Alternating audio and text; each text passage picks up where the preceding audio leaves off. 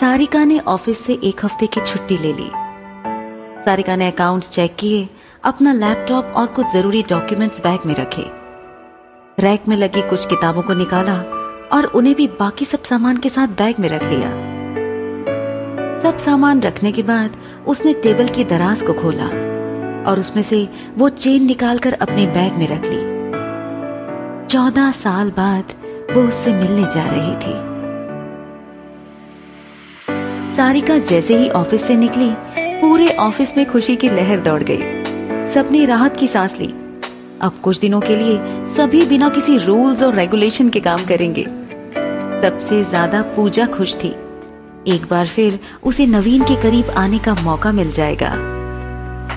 सारिका ने ड्राइवर से घर चलने को कहा। सारिका को इस वक्त देखकर मीना ने कहा हाउ दीदी, तुम? इस वक्त? चलो अंदर आ जाओ। हम अभी खाना लगाते हैं। नहीं मीना इसकी कोई ज़रूरत नहीं है। हमने सुबह रश्मि के घर नाश्ता कर लिया था। हम कुछ दिनों के लिए इंदौर जा रहे हैं माँ पापा के पास। आज शाम को ही निकलेंगे। इसलिए आज जल्दी घर आ गए। हाउ दीदी ये बहुत अच्छी खबर सुनाई हो तुम। तुमको ज़रूर जाना चाहिए। और हो सके तो अम्मा बाबूजी को यहाँ ले आइयो कुछ दिन के लिए। हम्म मीना ये आपकी इस महीने की और अगले महीने की तनख्वाह एडवांस में है। सारिका ने बंद लिफाफा मीना की ओर बढ़ाते हुए कहा। मीना ने रुआसा होकर कहा, दीदी एडवांस पर का है? वापस आने का इरादा नहीं है? या हमको काम से निकाल रही हो? देखो दीदी, हमसे कोनो गलती हो गई हो तो हमें बताए दो।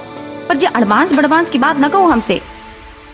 मीना की बात सुनकर सारिका हंसने लगी और कहा, अरे, आप बिना कुछ भी सोचने लगती हैं। हम भला ऐसा क्यों करेंगे? और आपको क्यों निकालेंगे? वो तो हम इसलिए दे रहे हैं कि हमें आने में वक्त लग सकता है। इसलिए आपको परेशानी ना हो। इसलिए दिया है। और एडवांस होता है। एडवांस नहीं। हो दीदी, जो भी हो, पर हम बताए रहे हैं। हम तो तुमको छोड़ के कहीं ना जाएँ। सारिका को अच्छा लगा तो वो मुस्कुरा उठी और कहा अच्छा तो फिर एक कप कॉफ़ी पिला दीजिए। तब तक हम, हमारा बैग जमा लेते हैं। ठीक है। हम अभी फटाफट लेकर आते हैं। मीना ने कहा और किचन की ओर बढ़ गई। सारिका ने सोफे से बैग उठाए और अपने कमरे की ओर बढ़ गई। कमरे में आकर उसने कबर्ड से सूटकेस निकाला और उसमें सामान जमाने लगी। उसने अपने कुछ कपड़े और ज़रूरी सामान रखे, कुछ कैश और ज़रूरी डॉक्यूमेंट्स रखे। लैपटॉप और उससे जुड़ा सामान उसने एक अलग बैग में रख लिया। सारिका ने कबर्ड में रखे दो तीन बैग्स उठाए और उन्हें लेकर बिस्तर पर सूटकेस के पास आ बैठी। कुछ देर तक वो उन तीनों बैग्स को देखती रही और फिर उनमें से एक बैग उठाया, उसमें से एक बनारसी साड़ी निकाली, जो उसने अपनी माँ के लिए खरीदी थी। सारिका उसे अपने हाथों में लेकर देखने लगी और मन ही मन खुद से कहने लगी, माँ ने एक दिन बताया था कि उन्हें बनारसी साड़ी बहुत पसंद है। हमेशा से वो ये पहनना चाहती थी, पर पापा को पसंद नहीं था। उन्हें साड़ी से नहीं, बल्कि उस साड़ी से जुड़े शब्द बनारस से ऐतराज था, और ये ऐतराज हमारे वजह से था। लेकिन फिर भी हमने इसे माँ के लिए खरीदा, ये जानते हुए भी कि पापा इसे स्वीकार नहीं करेंगे। पर हम भी तो उन्हीं का खून है, जिद्दी। देखते हैं कब तक इनकार करते हैं। सारिका ने साड़ी को सहेज कर सूटकेस के एक कोने में रख लिया। सारिका ने दूसरे बैग से सामान निकाला। उसमें सफ़ेद रंग का गुच्ची का कुर्ता था, जो सारिका ने पिछले महीने लखनऊ से खरीदा था, जब वो किसी मीटिंग के सिलसिले में वहाँ गई थी। बचपन से उसने अपने पापा को सफ़ेद कुर्ते, चूड़ीदार पजामे में देखा है। बचपन में सारिका को लगता था कि सफ़ेद उसके पापा का पसंदीदा रंग है, लेकिन ऐसा नहीं था। उसके पापा को रंगों से परहेज था। इसलिए वो हमेशा अपने लिए सफ़ेद रंग ही चुनते थे। सारिका उस कुर्ते को छूकर महसूस करने लगी और सोचने लगी, इस बार पापा से जाते ही पूछेंगे कि क्यों वो हर बार हमारा दिया तोहफा लेने से इनकार कर देते हैं। क्या हमारा कोई हक नहीं बनता? अगर इस बार मना किया तो फिर हम वो सारी शिकायतें कर देंगे उनसे, जो हमें है। लेकिन उनके सामने जाने पर हमारी आवाज़ ही नहीं निकलती। शिकायत क्या करेंगे? पर जब वो इसे पहनेंगे तो कितने अच्छे लगेंगे। सारिका ने कुर्ते को भी सूटकेस की एक साइड में रख लिया। तीसरे बैग में एक छोटा सा बॉक्स था, जिसमें पायल थी। सारिका ने उन्हें निकालकर हथेली पर रखा तो उसकी चमक से आँखें चुंधियाने लगी। सारिका ने उन्हें अपनी छोटी बहन अनामिका के लिए खरीदा था। उसे याद था जब एक बार अनामिका ने बाज़ार में पायल देखकर उन्हें लेने की जिद की थी। उस वक्त सारिका के माँ बाप की आर्थिक स्थिति अच्छी नहीं थी। तब सारिका ने कहा था, तब सारिका ने कहा था, छोटी, जब हमारे पास बहुत सारे पैसे होंगे, तब हम तुम्हारे लिए महँगी से महँगी पायल खरीद कर लाएँगे। उसकी चमक इतनी तेज होगी कि तुम्हारी आँखें चुंधिया जाएँगी। दस साल की बच्ची उस वक्त क्या समझती?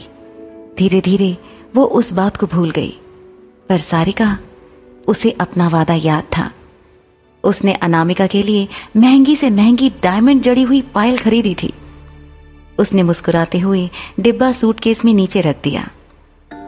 सारिका ने बाकी सब सामान जमा कर सूटकेस बंद कर दिया। मीना तब तक कॉफ़ी ले आई। सारिका को कॉफ़ी देकर वो कमरे में इधर उधर पड़ा सामान व्यवस्थित करने लगी। सारिका ने कॉफ़ी पी और फिर तैयार होने चली गई। उसने चूड़ीदार सूट पहना और बालों को क्लिप लगाकर खुला छोड़ दिया। घड़ी में देखा तो शाम के पाँच बज रहे थे। मीना अपने घर चली गई थी। सारिका ने अपना सामान निकाला और घर को लॉक करने लगी। तो उसे कुछ याद आया और वो दौड़ते हुए अंदर आई। उसने कमरे में इधर उधर नज़र दौड़ाई तो उसे बेड के साइड में रखी टेबल पर खुली पड़ी अपनी डायरी मिल गई। सारिका ने लपक कर डायरी को उठाया और बंद करके सीने से लगा लिया। अपने रांझड़ा के बिना वो कैसे जा सकती थी?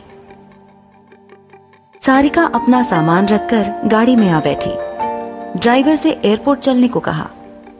गाड़ी अभी कुछ दूर ही आगे बढ़ी थी कि सारिका ने कहा आ, काका गाड़ी मरीन ड्राइव ले लीजिए। ठीक है। ये कहकर ड्राइवर ने गाड़ी समंदर जाने वाले रास्ते की ओर मोड़ दी। कुछ देर बाद गाड़ी समंदर किनारे थी। सारिका अपनी डायरी और पेन लेकर गाड़ी से उतरी और नीचे पत्थरों पर आकर बैठ गई। ठंडी हवाओं ने बहते हुए उसके गालों को छुआ। अक्सर ये समंदर ऐसे ही उसका स्वागत किया करता था। सारिका ने डायरी खोली और लिखने लगी। आज बहुत हिम्मत जुटाकर घर वापस जा रहे हैं। वापस जाने की एक वजह आप भी हैं। हाँ हम बनारस आना चाहते हैं। बहुत रोक लिया खुद को।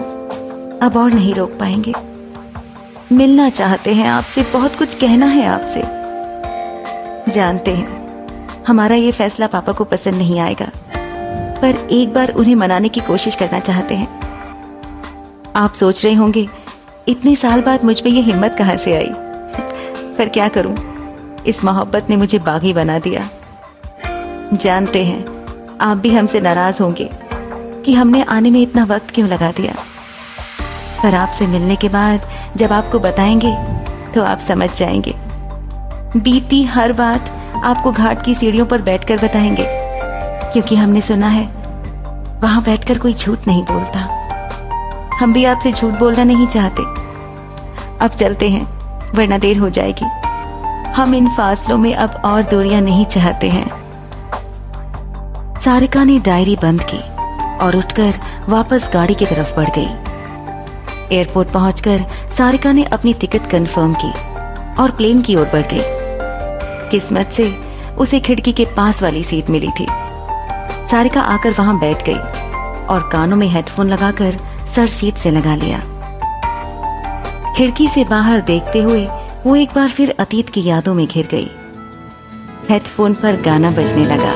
मांगा जो मेरा है, जाता क्या तेरा है? मैंने कौन सी तुझसे जन्नत मांग ली? कैसा खुदा है, तू बस नाम का है, तू रब्बा जो तेरी इतनी सी भी ना चली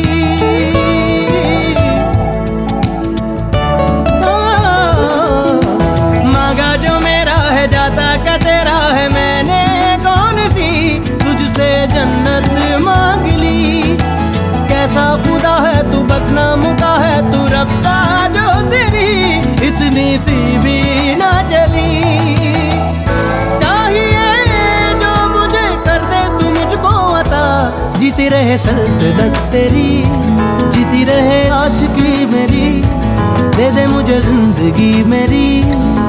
तेनू दिल दा वास्ता रबा मेरे दिन जीना ढले, वो जो मुझे ख्वाब में मिले, उसे तू लगा दे जब गले। तेनू दिल दा वास्ता रबाया दर पे यार के, सारा जहाँ छोड़ छाड़ के मेरे सपने सवार दे तेनू दिल दा वास्ता अज दिन चढ़िया